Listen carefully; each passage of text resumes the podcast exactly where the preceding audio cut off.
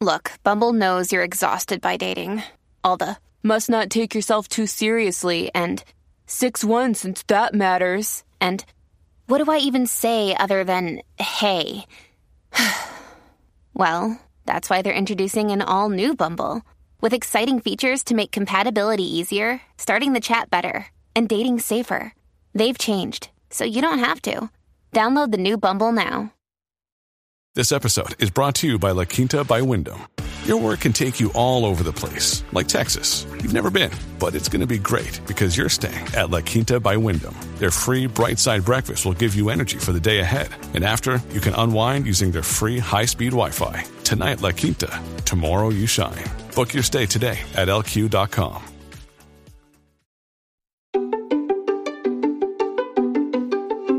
Hi, I'm Dr. Caroline Leaf, and welcome to another episode of Cleaning Up the Mental Mess, a podcast dedicated to helping you take back control of your mental health and life. In this episode, I interview money management expert Rachel Cruz from the renowned Ramsey Solutions on how to manage our money correctly to reduce stress and anxiety. Rachel shares some great tips on how to save better, how to navigate stressful conversations about money with your partner, how to recover after making a financial mistake, how to manage your money during a crisis, how to get out of debt, and more. We really dive into how to improve your financial and mental health. Just before we begin, if you enjoy my podcast and want to know how you can help me continue making them possible, please consider subscribing wherever you listen and leaving a five star review. And please continue sharing this podcast with friends and family. And keep sharing about it on social media. I love seeing what you guys found helpful. Now, on to today's episode. Rachel Cruz, I am so excited to have you on the show today. Money and mental health. I mean, those two things definitely go together, especially in this climate. So thank you so much for joining me today. They do. Yes. Thank you. Well, thanks for having me on. I really appreciate it. Oh, no, it's fantastic. Well, can you just tell my viewers and listeners a little bit about who you are, what you do, what motivates you, and tell us something that's not in your bio? Everyone likes to know the little inside stories. Ooh, I like that. That's good. Yes. Well, I am a personal finance expert, but all of this really started for me when I was born. So I was born the year my parents filed for bankruptcy. I was born in April and they filed in September. And my whole upbringing was really my parents figuring out how money really works. And out of that, my dad started his whole business and you know he's known as one of the, the top financial experts in the world today dave ramsey and people know him getting out of debt and all of that so i kind of grew up with that in my household and figuring out though really early on in life that i enjoyed parts of the business that he grew so when i was 15 i started traveling and speaking with him in his conferences and it was anywhere from like five to 10,000 people in these arenas. And I really loved it, which is very strange because public speaking is like one of the top financial fear or top fears for people in America. And so I was like, okay, well, that's an interesting kind of gift or something that I have that's different than other people. So I kind of always kept that with me. And then when I went to college, is when I realized the need for this message. I mean, I was meeting 18, 19 year olds with so much student loan debt. They were signing up for credit cards. I mean, they had no clue how money worked. They're 18, 19 years old. Their parents didn't teach them. They didn't learn in school. And I remember thinking around 18, I was like, okay, I don't have all the answers, but I have something to offer these situations, these people that they don't, they don't know, they don't, you know, they're really ignorant with it. But I remember thinking, okay, I could, I could help them. And so that's when my passion really started growing. And then when I graduated from college, I was like, okay, this is what I want to do. I want to travel. I want to speak. I want to talk to people about how to handle their money. And I've been doing that for over a decade now. So I'll write, speak, podcasts, YouTube show all around helping people get in control of their money to create a life that they love.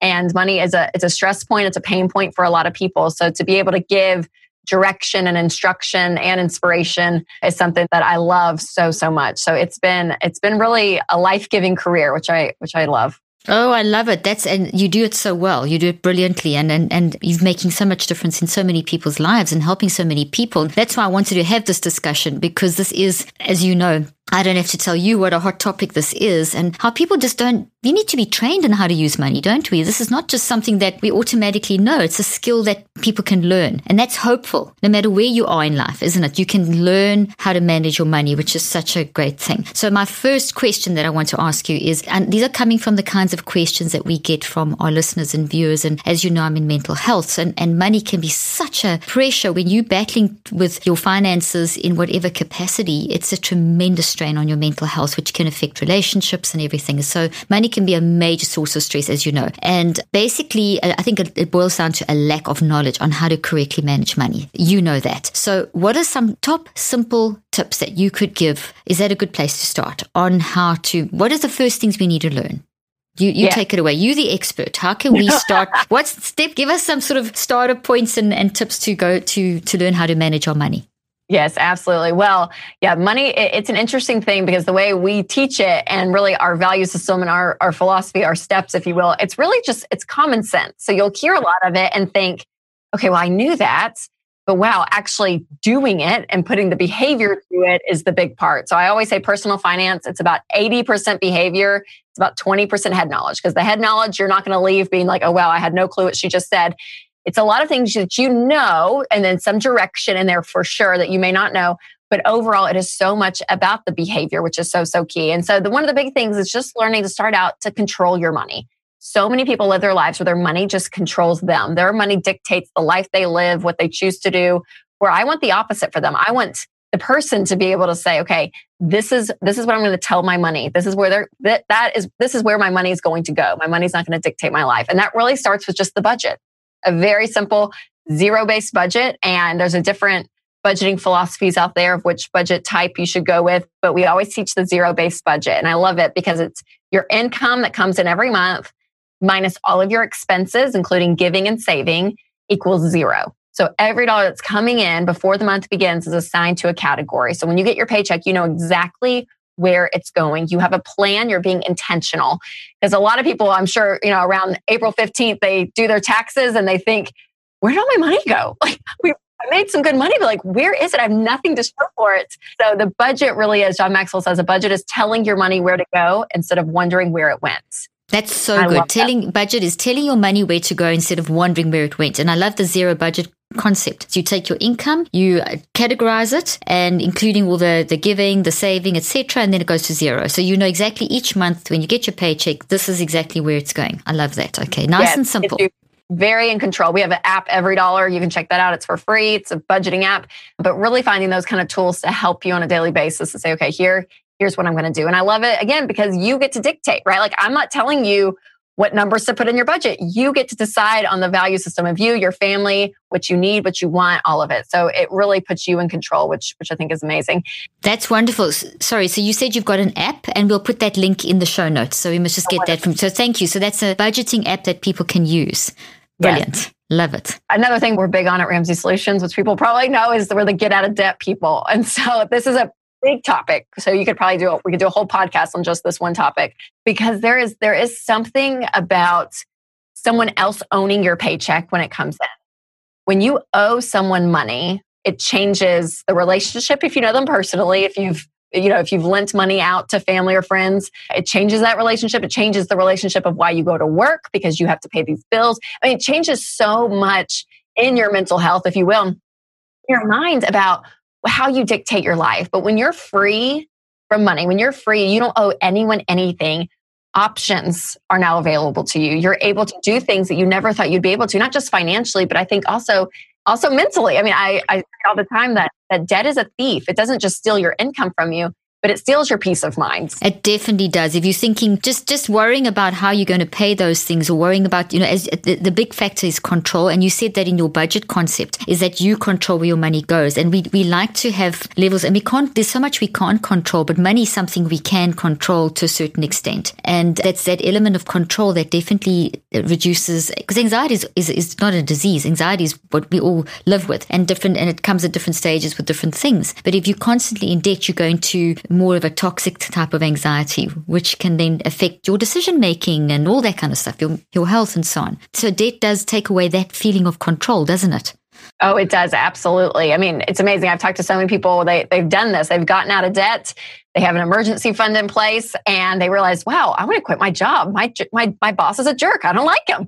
And now I can quit because I can actually go find something I want to do and I'm not stressed out living month to month. So it does, it frees you up and it gives you control in other aspects of your life. And, and money is not the end all be all in life by no means but it is a tool to help you create a life that you want. It's there to help others. It's there to help your family. And so using that. And so when your income comes in and you don't have debt, you get to decide what to do with that. You get to decide how much you want to give, what you want to save, what you want to spend versus it going out 18 different directions. And you think, okay, well, there's barely enough here that feels like, so now I got to get the credit card and go deeper in debt to, to get the things that I need. So it really is this vicious cycle. And so leading people to that freedom is something that I'm not only passionate about, but I really believe in. I, I do think that when you live a life debt free, so much stuff opens up in your life. And so to do that, we teach the debt snowball. So that is listing out all of your debts except for your mortgage. List out all of your debts, smallest to largest, regardless of the interest rate. And so that's like people get hung up on that because they think, well, Rachel, mathematically, isn't it mathematically correct to pay off the highest interest rate first? But if we were doing math, we probably wouldn't be in credit card debt. So math not the issue here. Math really is, it's not the issue. It's the behavior change. And when you get these quick wins, which I would love to hear your thoughts on this, when you get these quick wins and you say, okay, I paid off that smallest debt first, which is, you know, a $600 Macy's credit card or whatever it is, you pay it off, you think, okay, I can do this. And then you go pay off that $2,000, you know, other credit card bill that you have or that personal loan. And then you pay off the car that's $10,000 and then you pay out the student loan that's 24. When you go in that order, we have found that the behavior of the person it you you not only pay off debt faster doing that but the motivation is there. Like you see the light at the end of the tunnel because when you're when you're so bogged down by debt you think oh my gosh i have so much i don't know what to do. But when you list them out you visually see them and you start working it and you start to get these quick wins it it lights it, it lights something up in you. And people man they sacrifice their lifestyle they get an extra job i mean they go crazy when they start to feel that hope. And that's the thing that we see is when you have hope in a situation it keeps you it keeps you going Oh, I love that. I love that. So you're taking the, you don't take the interest rate, you take the size of the debt and you take the, and you list them in order and you start with the smallest one and you pay, work out a plan to pay that off, whatever it takes. And so sooner, and then you take the next one. So in terms of brain health, that is, or mental health, it's breaking down something that's a huge problem into the bite sized pieces. And then you, once again, it brings back that element of control because people feel hopeless. They don't move forward. They just think that the problem's too big. I can't do anything. But you can pay off a $10 debt or a $20 or a $600, you can work a plan to maybe pay that off. And as you say, as soon as you succeed in something, we saw this, I mean, I see this with mental health, I see this in education. As soon as you've passed one exam or as soon as you've conquered one fear, it's so much easier to conquer the next because you that changes the network. You build a network in your brain of success. So your mind changes your brain. So the action to choice to go through the process of, of, of getting the first debt paid off or the first the planning changes your network. I've now got a plan. I've got control. I can see the details. I, this is doable. That changes the network in your the, the, the thought structure in your brain. So you've changed your brain. You've increased your resilience. You've changed your neurochemistry. You you're stronger. You can see things more clearly. You've changed your energy patterns in your brain. You've changed, increased what we call alpha, which will enable you to dig into the depths of your inner wisdom. We all have our inner spiritual wisdom. So then you pay off the one debt, and then that that increases even more, and you have so your th- thinking becomes clearer and clearer. So from a neuroscientific side, that is definitely happening. I love it. I know. I was like, I cannot wait to hear Dr. Caroline Leaf talk about it because we're here in Nashville trying to do our thing, and I'm like, this works. I don't know. I don't know the science behind it, but I know something changes people. So to hear it out loud from you, I'm like, oh, yes, that's it. Like, it is wild how complex we are you know, as human beings. But when you can start those patterns, oh, those wins, it, it, it, changes so, so much. Changes so much. And that's such a simple solution, you know, and it's, the thing is though, what if someone is, and, and I know, and I know you, I know you've got the next step and maybe this is the next step, but let's say someone does have that and they've listed that, as you said, the 600 Macy's debt and then the 2000 credit card and then the 10,000 car and then the 24,000 student debt. That's assuming that they've got enough income, but what if they've lost their job or, you know, what about those situations where you actually have to use the credit card just to pay, put food on the table? What about the extreme situations? Because at the moment, as we know, so many people are in that situation. What hope can or guidance can you offer them in terms of debt? For sure. Well, when you're in a pandemic like this, depending on your situation, yeah, this, the advice does change a little bit. So if you've been furloughed, if you've been laid off, or even if you're in an industry that you think coming up, even in the next week or two, if your state's not going back to work and you think, wow, they're going to lay off people. If that's the case, Then I want you to pay minimal payments on everything and then stockpile cash.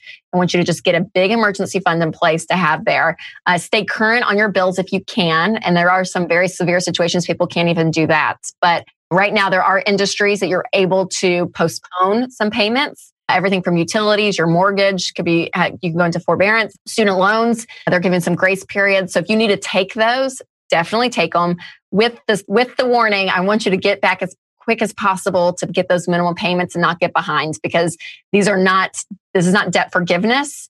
So what you're doing is you're just prolonging when you pay that debt off, which means you'll just be in debt a little bit longer. And so my goal for you and your life is to get out of debt as quickly as possible. But if you have to take those grace periods for sure during this time, take that for a month or two and then get back on track. And and if you have lost that job, you know, you're going to have to replace that income. And unemployment only comes for so long. And I kind of see that as a temporary band-aid for now but go see what you can do because while some industries are completely gone. It feels like other industries are thriving. There are industries that are actually looking to hire people. And so to go and say okay you know what? I'm going to do i'm going to do two jobs that i never thought i would do. You're going to put your pride aside for just a little bit and say you know what? Two jobs. I'm going to just make that income. Because that's going to be the key. Money flows two ways. Money flows in and money flows out. And so you have to look at the the inflow. So meaning you may have to get that extra job get that income up if you can and then the outgo. So you have to look at your lifestyle. And this has been a really good time, I think, specifically for Americans to say, I'm going to reevaluate my lifestyle because what got us into debt in the first place is that we're living a lifestyle that's above our means. And while not everyone's just, you know, buying luxury purses on their credit cards, they really are buying food and necessities. At the same time, though, the standard of living that we've set for ourselves is just expected. It's, it's expected to live in a certain size house. It's expected to, everyone has a car in the family. It's expected to go on vacation once a year. Like we just set this bar and it kind of kills me inside because I'm like, who, who said that that's the case? Yes. And so for a lot of families, they end up going into debt just to get this American lifestyle. Really, it's the standard of living. And so really shaking that up. And so we always say, you know, you live on rice and beans, beans and rice while you get out of debt. You don't go into a restaurant, which some people can't even now, but you really cut everything out. And I think what that does, that shakes off this notion that stuff is going to make you happy. When you start selling stuff off and you start and you stop accumulating things, it's amazing what that does, I think, to, to our spirits, to our hearts, to say, okay, I have been thinking, we've been bought into this lie that stuff is going to be happy, like stuff's going to make us happy. And when you suddenly start, you know, we say amputate the Tahoe, sell the kids, sell everything that the kids think they're next. Like, I mean, like get them everything out of the house.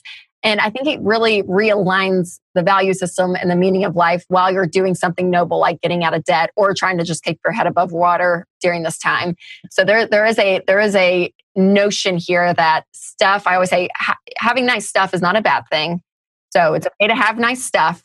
Just don't let your nice stuff have you and it has you when you go into debt for it and you uh, owe someone something for it and it has you when your identity your happiness what you what you think you're going to get out of life is wrapped up in that in, in stuff because if that is your life goal i'm like you're going to be a rat in a wheel for the rest of your life you will never be satisfied and fulfilled I've always believed retail therapy is one of the best types of therapy. And recently I discovered Jenni Kayne and cannot stop raving about this brand. Jenni Kayne offers comfortable, cozy, and elegant items for your home and wardrobe. From wardrobe essentials to everything that makes your space feel like home, you'll find timeless pieces designed to stand the test of time. I recently got the Fisherman Cashmere sweater and absolutely love it. It goes with everything and is very comfortable. It's perfect for fall. Jenni Kayne also has some of the most beautiful mules in leather, suede, and more. They are simple, elegant, and endlessly versatile. Jenni Kayne items also make perfect holiday and birthday gifts. Make getting dressed the easiest part of your routine at jennikayne.com and get 20% off your first order when you use the code Dr. Leaf at checkout. That's J E N N I K A Y A N E dot com, promo code Dr. Leaf. The link and offer details will also be in the show notes. That's really good advice. And, and, you know, that's one thing this pandemic, a lot of so many people that I have spoken to and interviewed and done lives with, and just the emails and the communication that we get and direct messaging and everything. It's all about how people reassess their values. So it's really been, you know, the first time humanity facing this global the same enemy globally. has changed our value system, and hopefully we can keep that there. You know, all the things, and I'm sure I don't know if you've had that experience, but we certainly have had that experience as well. I'm sure you have. It's you sort of think, oh wow, I don't even why have I got so many clothes? You know, and and I don't even have as many clothes as most of my friends. I'd be honest with you, and in in the public eye, you know, you think I don't, you know, I could I don't I wouldn't have clothes for the rest of my life, and that's just a little thing. But when you start valuing, and as you say, food and going out, I mean, you just for such a silly thing like we haven't had a hair done and nails done for two three months, and you add up how much you've actually saved. I mean, that like pays a whole credit card bill just on those kind of things. I mean, that's if you can afford that kind of thing in the first place. Do you know, there's just so it's to go to whatever level you're at and see what's necessary. If I'm hearing you say, and to to wean that off. So yeah, yeah that's really absolutely. that's and, really great. And I even fell for. I mean, I mean, my husband and I we kind of relooked at everything. I think it was like I don't know in April or something. I was like, hey, let's just look at everything. Like, where is all of our and we're we budget. We um, what we teach.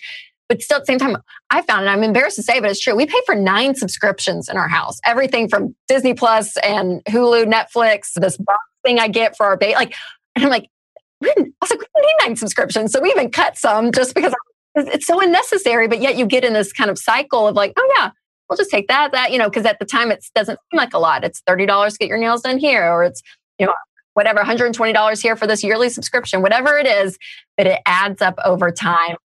That, pandemic, like you're saying, it, it really has kind of shaken everyone to the core in so many ways, but specifically looking at your money and saying, okay, what can I cut out that I really don't need? And you start to look at your needs versus your, your wants in a whole new light.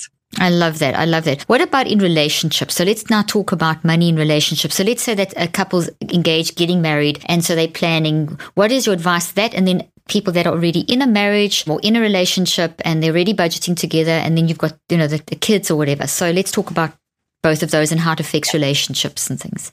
Well, when you are engaged, I think this is an amazing time to talk about money because a lot of couples don't talk about money before they get married. And sadly, money fights and money problems is one of the leading causes of divorce. And and in my opinion, it's not just the money; it's everything underneath it. But the money is the the outlet that it's coming out in. But it, it, it's a powerful thing that can unite you, or it can drastically separate you. And so, understanding how can money unite us? Well, that's getting on the same page. Talk about your value system. When you're engaged, you need to know you know what your what your future spouse is making. What debt do they have? I mean it needs to be out in the open. So i think when you're engaged this is a great time to just start those conversations. Talk about it. Talk about is debt going to be part of our life? Are we going to are we going to budget every month? Like are we what is your value system around money? And i do not recommend combining money until after you're married. So continue to pay on your own debt have your own checking account you know everything keep it all separate until you get married and then I think the wedding budgets, yes, have a budget for your wedding.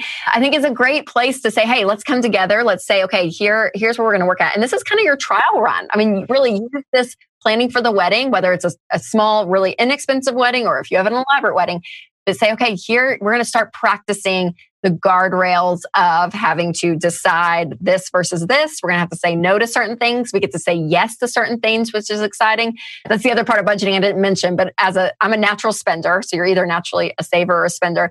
And so for me as a spender, the budget now I've realized it's given me permission to spend. And I've been able to spend more freely and I'm not questioning, okay, is this an okay purchase? Is this too much? Is this all right? All the questions are answered with budgeting. And so when you're planning for that wedding, you get to say, yeah, I'm, I'm of a lot this amount of money to the wedding dress. And you can go get that amount of money in the wedding dress and you have no guilt about it because you've planned it, you know. So, so really working, you're going to see some differences in your future spouse probably in the way they would do things too.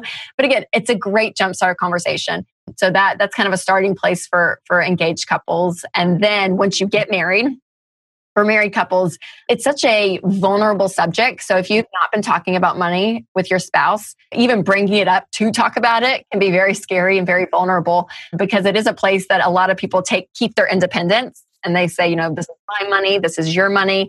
And they kind of live on these two different tracks. And, and I hear couples all the time. A lot of couples have separate checking accounts. You know, one couple will pay this bill, the other couple will pay that bill.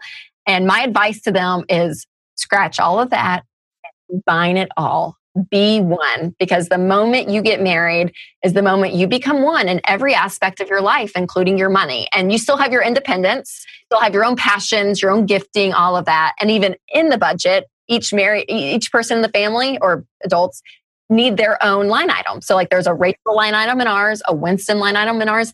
and we can go out and spend that money, but we've agreed on the amount and, and all of that. So you still have your money. You don't have to check in every time you're at Target to like buy nail polish or something with your husband. You have some spending money there. But overall, though, combining everything and working on it together, the unity that's created in a couple when you work as a team is unbelievable. It's very hard to win financially over the long run. Things like getting out of debt or budgeting, saving, all of that when you're on two separate lanes. So bring them together, yield together, and it can create some tension at first.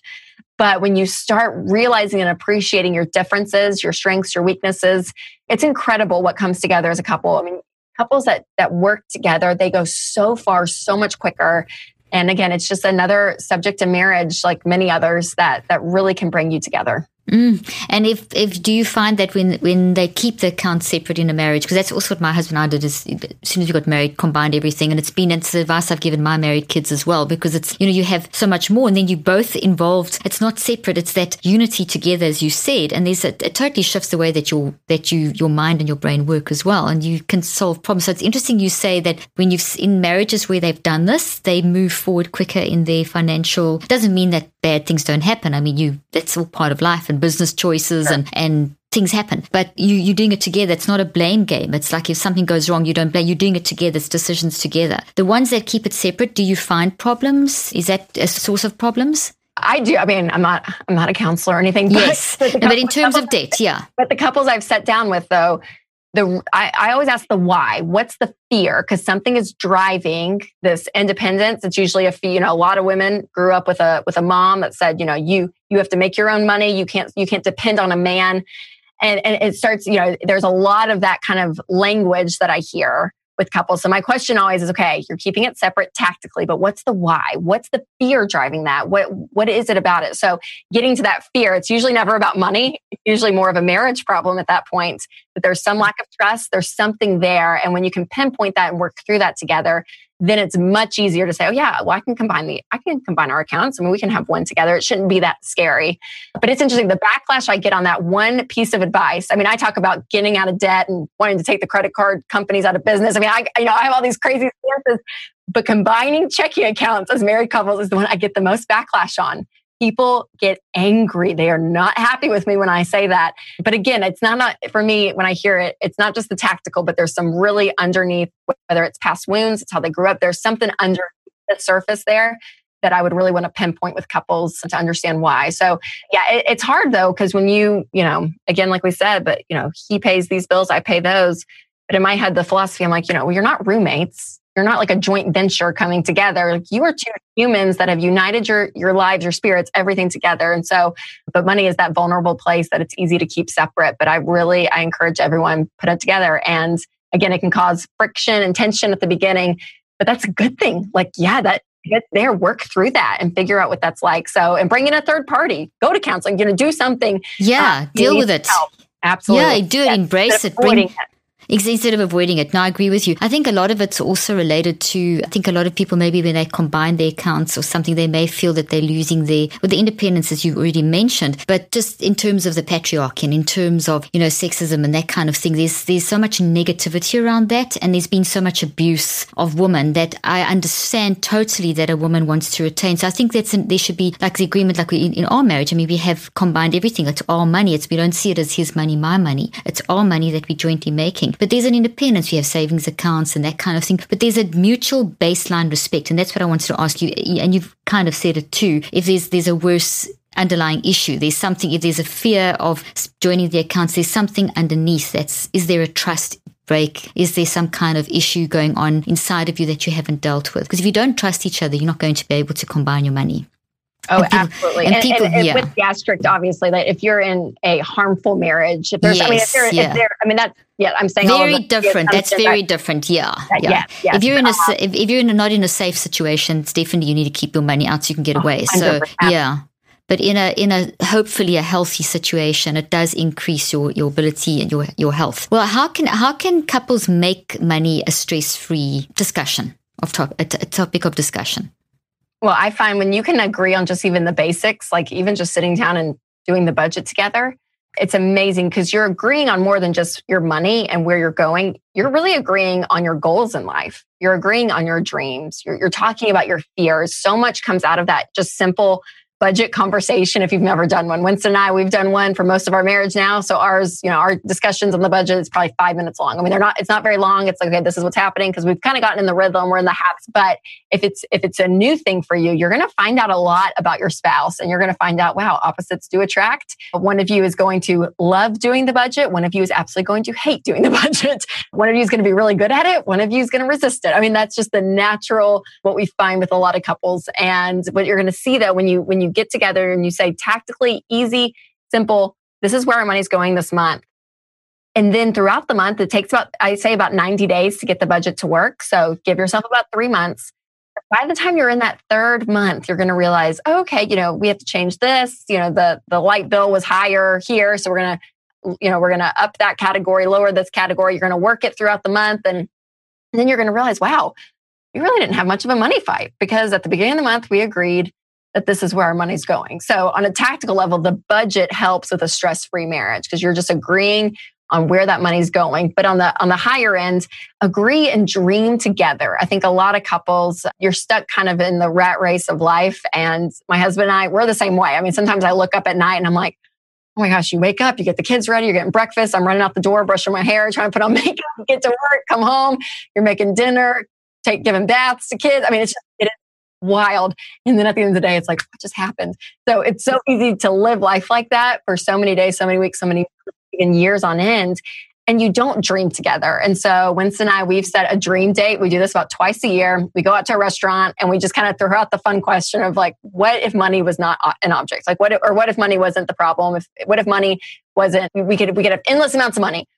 What would our life be like? Where do we want to live? What do we want to do? Like we kind of just dream about the future? What do we where do we want to take our kids? Do we want to do a disney world trip one year? Do we want to like and you kind of just start dreaming about and give yourself the freedom and the mental space just to dream together. And it's fun for couples, I think, to do that because then you can start to see, okay, here's maybe some short term goals have. Here are some long term goals we can have.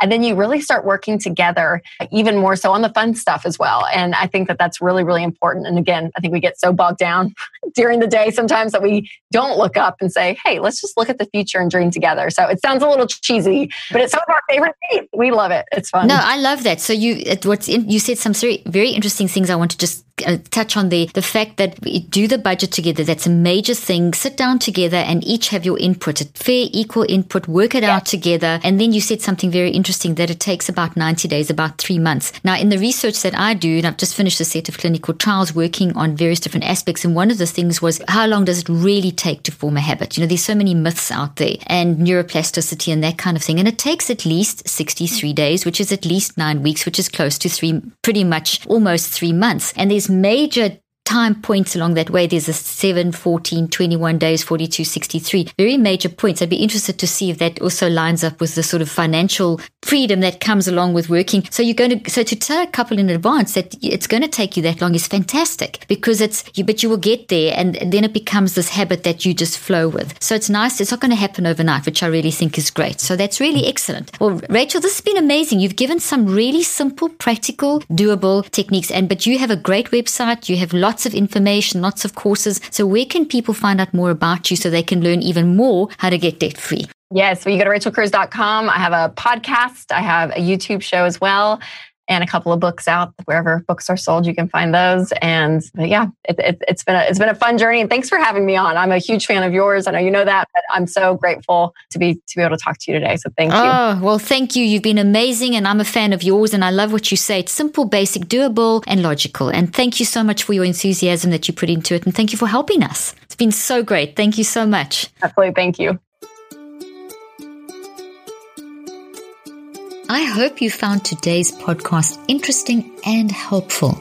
If you want more tips and help with managing anxiety, depression, and mental health, be sure to visit my website at drleaf.com and to sign up for my weekly newsletter, where I also include a schedule of my speaking events and so much more. And follow me on social media. I'm on Twitter, Facebook, and Instagram. Just look for Dr. Caroline Leaf. Also, I love seeing all your posts on social media about this podcast. I love seeing what resonates with you and what you've learned. So be sure to continue posting and tagging me and letting me know what you think and how these tips worked out for you. And don't forget, leave a review and keep spreading the word about this podcast. Thank you for joining me today. I really hope you learned something new and helpful. Till then, I'm Dr. Caroline Leaf.